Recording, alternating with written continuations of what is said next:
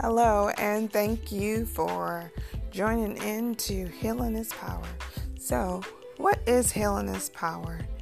Healing is Power is a movement, right? And so I welcome you to join this movement where we are all about helping you live your best life and finding new ways and opportunities to do that. And so, what does that mean? Trying to heal, right? And when I talk about heal, it is our emotional and mental healing, right? The stuff that helps us to be, live our best life, the stuff that helps us to become happy, the stuff that helps us to truly recognize our value and worth.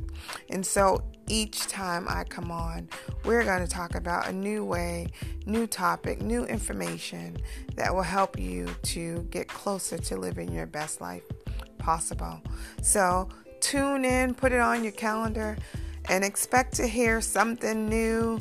Might be something fun, could be new conversations, but it will definitely be something that will um, enhance your well being. Again, I am Lakeisha Harris.